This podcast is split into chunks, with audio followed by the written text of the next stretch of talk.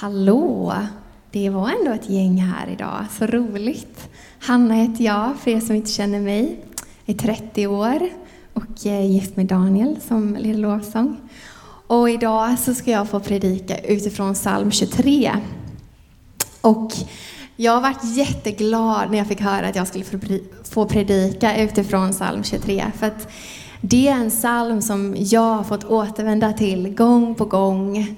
I, flera, alltså i många säsonger i mitt liv så är det en psalm som jag har eh, vänt mig till. Och jag har fått tröst och eh, bara känt hur den heliga ande fått leda mig genom den psalmen. Och jag minns redan som sexton-åring när jag eh, under en tonårsbibelskola delade ett vittnesbörd. Eh, på den här tonårsbibelskolan så hade vi en kör och då fick vi åka runt, runt om i Småland. I så här, ja, men ni kan tänka er, det var jätte, antingen var det jättesmå församlingar eller så var de lite större. Men vi var i alla fall i Småland. Eh, och eh, jag delade då hur Gud hade mött mig och gett mig ett nytt hopp. Och jag hade verkligen upplevt hur han hade fått trösta mig. Jag hade då året innan flyttat från en stad till en annan. Från en sida av landet till en annan sida. Och jag kände mig så ensam. Allt var nytt. Jag hade inga vänner. Alltså det var bara så här, sad story. Jag kände bara, livet är hopplöst. Men så en dag så upplevde jag hur Guds närvaro kom över mig. Och jag förstod att jag inte var ensam. Guds närvaro blev en tröst för mig. Eh, och jag fylldes av ett hopp. Psalmen, psalm tjugotre blev inte bara en psalm utan det blev en bön som jag bad ut över mig själv. Jag insåg då att Gud känner mig. Alltså Gud förstår mig. Han vill det bästa för mig. Och jag lärde mig där och då att jag faktiskt kan lita på Jesus. Jag läste psalmen högt och fastnade alltid för stycket där det står: även om jag vandrar i dödsskuggans dal fruktar jag inget ont, för du är med mig. Så nu tänker jag läsa den här psalmen för er, rätt upp och ner. Ni kan få blunda om ni vill. Titta, det går bra vilket som. Psalm tjugotre. Herren är min herde. Mig ska inget fattas. Han låter mig vila på gröna ängar. Han för mig till vatten där jag finner ro. Han ger liv åt min själ. Han leder mig på rätta vägar för sitt namns skull. Även om jag vandrar i dödsskuggans dal fruktar jag inget ont, för du är med mig. Din käpp och stav, det tröstar mig. Du dukar för mig ett bord i mina fienders åsyn. Du smörjer mitt huvud med olja och låter min bägare flöda över. Ja, godhet och nåd ska följa mig i alla mina livsdagar och jag ska bo i Herrens hus för alltid. Amen. När jag läser den här psalmen så är det några saker som highlightas för mig och som jag tänkte dela med mig av idag. Och det första, det är Davids koppling till får. David, som ni vet, han var en stark, inflytelserik man. Han var en man med mycket makt. Han dödade Goliat. Han var kung. Han ledde sin armé till seger. Men innan det så var han en simpel herdepojk. Och han hade lärt sig ett och annat om får. David, han förstod att får behöver en herde för att överleva. För utan sin herde så saknar fåren ledning och beskydd och är ett lätt byte för vilddjur. Det står till och med i första Samuelsboken att David, han slåss mot björnar och lejon för att skydda sina får som han har fått förtroendet att vakna med sitt liv. Får går vilse utan herde. Får gör fel, de skadar sig. De behöver någon som ser efter dem. Den andra punkten som jag tänkte belysa, det är Davids tro. David hade sån tro på att Gud var med. tro på att Gud var större än allt annat som kom i hans väg. Han hade tro på att Gud ville det bästa, att Gud, hans godhet var på riktigt. Han trodde att Gud verkligen hade omsorg om honom. Är vi inte villiga att lita på Gud så kan inte han heller leda oss. Jag kan ibland känna hur tvivel kan komma krypandes. Kanske du känner igen dig. Det kan vara omständigheter, människor, ja, händelser som får en att rubbas, får ens tro att rubbas. Fruktan, oro, ångest, stress och tankar som Gud, varför händer detta mig? Tvivel drabbar oss alla. Men frågan vi kan ställa oss är, hur hanterar vi det? Och det kan upplevas som en ganska liten och obetydlig grej, eftersom att vi alla någon gång förmodligen har upplevt tvivel. Men är vi kvar, låter vi tvivel stanna kvar i oss, lever vi kvar i den känslan av tvivel, så kommer det få stora konsekvenser i vårt liv. För det får oss att tvivla på Guds ord. Det får oss att tvivla på den Gud säger att han är, på hans karaktär, på hans gärningar. Det rubbar oss, det rubbar vår tillit. Ordet unbelief på engelska tycker jag är nästan lättare att förstå. Och jag översätter det i mitt huvud till otro eller misstro. Ehm, och karaktärsdrag av då otro eller misstro är att vi helt plötsligt själva bestämmer vad Gud kan och kan inte göra. Vad han vill eller vad han inte vill göra. Eller hur Gud gör något eller hur, Gud gör, eller hur han inte gör något. Eh, otro eller misstro, ni får bestämma själva vilket som passar bäst för dig. Det får oss att hitta på våra egna lösningar istället för att vänta in Guds plan. Det får oss också att titta mer på oss själva än på Gud. När vi växer i vår relation med Herren så kommer vi stöta på stunder där vi inser att här utmanas vi. Det kan vara utmaningar i vår tro och i oss själva. Och vi kanske ställer oss frågan, oj, hur ska jag klara av det här? Det här har jag aldrig tidigare varit med om. Ni kan tänka er som att ni står vid en klippavsats. Och sen så ser ni bara gapet. Liksom.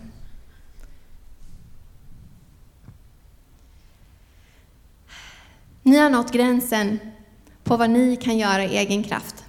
Eller vad ni kan göra i er bekvämlighetszon med Gud. Men sanningen är att vi behöver ta ett kliv i tro. Och lita på honom för att komma vidare. I Hebreerbrevet elva, eh, vers sex så står det: utan tro är det omöjligt att behaga Gud, för den som kommer till Gud måste tro att han finns och att han lönar den som söker honom. När vi släpper fokuset på oss själva och ger det till Gud så händer något helt fantastiskt.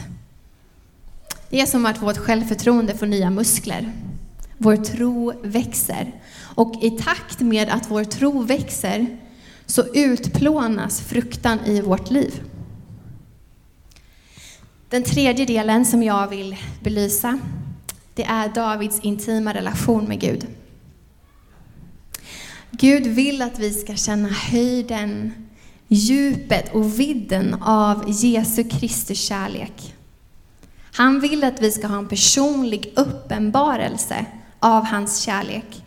Så att vi också kan få leva i denna kärlek. När vi låter Guds kärlek drabba oss så eh, transformerar den oss.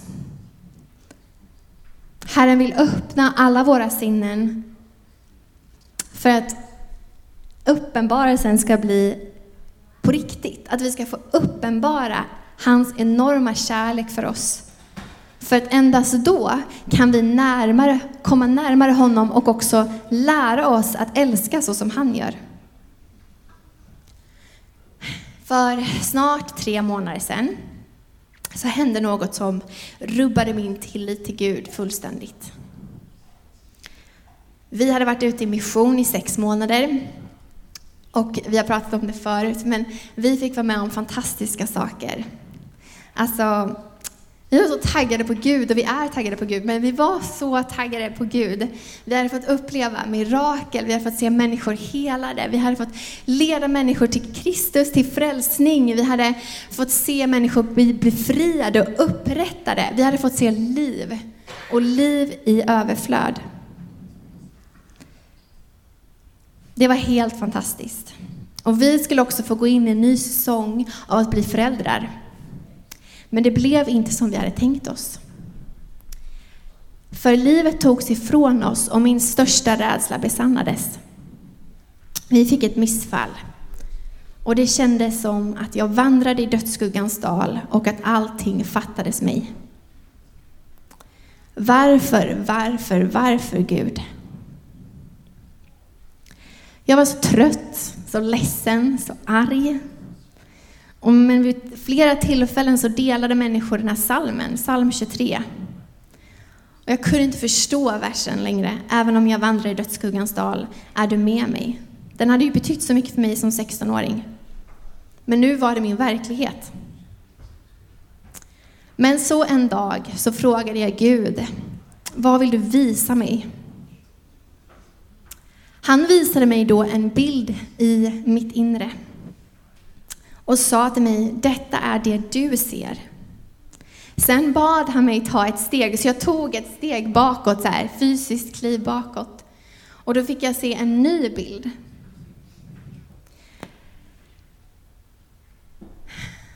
Med ett nytt perspektiv. Och allt släppte. Jag förstod att jag inte längre behöver hålla ihop det. För Gud har det. Och där och då förstod jag att han var med på riktigt. Mitt i mörkret så hade han inte övergivit mig. Många gånger när saker händer i våra liv som känns orättvist. Liksom, vi har inte själva orsakat dem. Det kan vara ja, men precis, sorg, förlust, död. Det är lätt att ta illa upp. Det är nästan som att man ser det som ens rättighet att ta illa upp för att det hänt något hemskt. Men det är inte Guds hjärta. För mig var det inte som att det blir bra en dag från en annan. Jag fick jobba med mitt hjärta. Men jag, ställde mig, jag började ställa mig frågan så här, Gud, vad är din karaktär? Han vill inte att jag ska må dåligt. Han vill trösta mig. Han vill hela mig. Och det enda sättet att bli hel, det är att låta honom hela. Att ge över bitterhet, sorg, ilska och låta Guds kärlek få röra vid mitt hjärta. I Johannes tio elva så säger Jesus, jag är den gode herden och den gode herden ger sitt, lov, sitt liv för fåren. Jesus leder inte bara sitt folk utan han älskar och lägger ner sitt liv för sitt folk. Du får idag välja om du vill gå i den här världen ensam. Eller så kan du välja att ödmjuka dig under den gode herdens auktoritet och hans beskydd som alltid har ditt bästa i åtanke. Oavsett vad du har gått igenom eller vad du går igenom idag, vilken säsong du än befinner dig i, så vet jag att Gud, han vill gå med dig. Han vill trösta dig. Han vill hela dig. Han vill stärka dig och han vill upprätta dig. Jag tänker nu läsa psalm tjugotre som en bön över ditt liv. Du kan blunda. Inte för att Gud talar bättre då, men vi fokuserar lättare på Gud. Herren är din herde. Dig ska inget fattas. Han låter dig vila på gröna ängar. Han för dig till vatten där du finner ro. Han ger liv åt din själ. Han leder dig på rätta vägar för sitt namns skull. Även om du vandrar i dödsskuggans dal fruktar du inget ont. För Gud är med dig. Hans käpp och stav, det tröstar dig. Herren dukar för dig ett bord i dina fienders åsyn. Han smörjer ditt huvud med olja och låter din bägare flöda över. Ja, godhet och nåd ska följa dig i alla dina livsdagar, och du ska bo i Herrens hus för alltid. Amen. Jag vill bjuda in dig idag till förbön om du känner att du brottas med Gud. Om du ställer frågan, Gud, är du ens med? Då vill jag jättegärna be för dig. Och kanske du är här idag och ännu inte gett ditt liv till Jesus. Då vill vi också be för dig. Då vill vi leda dig i en frälsningsbön. Förbönen är öppen för alla. Men vi har skalat ner den idag. Så vi har att man kan gå och tända ett ljus där. Eller gå upp och eh, få förbön. Men Jesus, jag tackar dig för att du är våran herde. Jag tackar dig för att du vet det bästa för oss. Jag tackar dig, Jesus, för att oavsett omständigheter så är du med. Att du vill visa ett nytt perspektiv här. Att du vill komma med upprättelse. Att du vill komma och stärka oss, Jesus. Jag tackar dig att du går med oavsett vad. Helige Ande, jag bjuder in dig att komma och röra vid oss just nu, Herre. Att du får hela, att du får läka. Att du får sätta om vårt fokus till dig, från oss själva. Jag tackar dig för din vind som får blåsa i den här lokalen, Herre.